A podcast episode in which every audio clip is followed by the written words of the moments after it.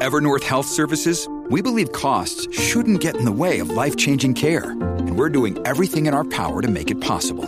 Behavioral health solutions that also keep your projections at their best? It's possible. Pharmacy benefits that benefit your bottom line? It's possible.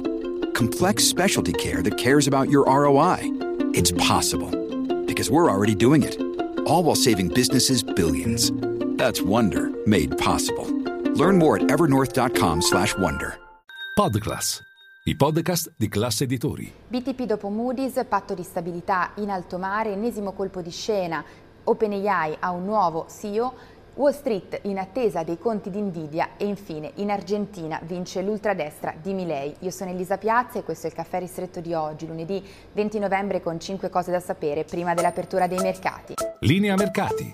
In anteprima, con la redazione di Class CNBC, le notizie che muovono le borse internazionali. E dunque uno, oggi occhi puntati su Piazza Affari e anche sul nostro BTP, dopo Moody's che a sorpresa ha rivisto al rialzo venerdì sera l'outlook per il nostro paese da negativo a stabile, confermato invece il rating. Una sorpresa positiva, i tre i motivi, un sistema bancario italiano più solido, l'effetto positivo del PNRR in caso di attuazione chiaramente e di spesa delle risorse a eh, disposizione e poi ancora i ridotti rischi invece sul fronte delle forniture energetiche. Dunque staremo a vedere se ci sarà una reazione positiva soprattutto per quanto riguarda la discesa del rendimento del nostro decennale che nell'ultima settimana è già sceso di 20 punti base e nell'ultimo mese di oltre 50 punti base.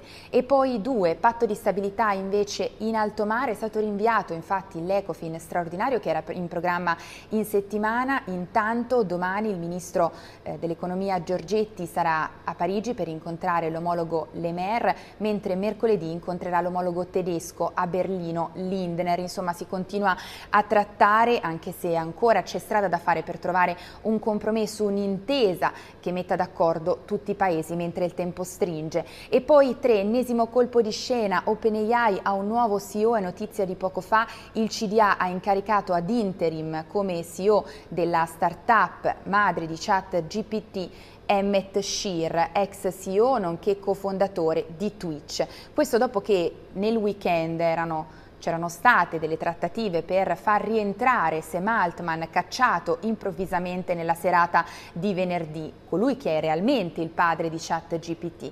Eh, trattative soprattutto su spinta eh, delle, delle, pressioni degli investitori che hanno visto, non hanno visto di buon grado la cacciata di Sam Altman a partire anche dalla stessa Microsoft, così come su pressione anche della fuoriuscita di diversi dipendenti fedeli a Sam Altman. Ora pronto a fondare, almeno questo secondo eh, quanto trapela, una nuova società proprio con i fuoriusciti, insomma staremo a vedere. E poi eh, 4, veniamo alla settimana corta a Wall Street perché ricordiamo giovedì è Thanksgiving, nel frattempo però c'è attesa domani per i conti di Nvidia che chiude la stagione delle trimestrali, ultima tra i magnifici sette a presentare i suoi conti. E poi 5, concludiamo con l'esito del ballottaggio per le presidenziali in Argentina perché vince l'ultradestra di eh, Milei, toni un po' più pacati nelle ultime ore nel suo primo discorso da presidente eletto rispetto a quanto portato avanti in eh, durante la campagna elettorale, dalla cancellazione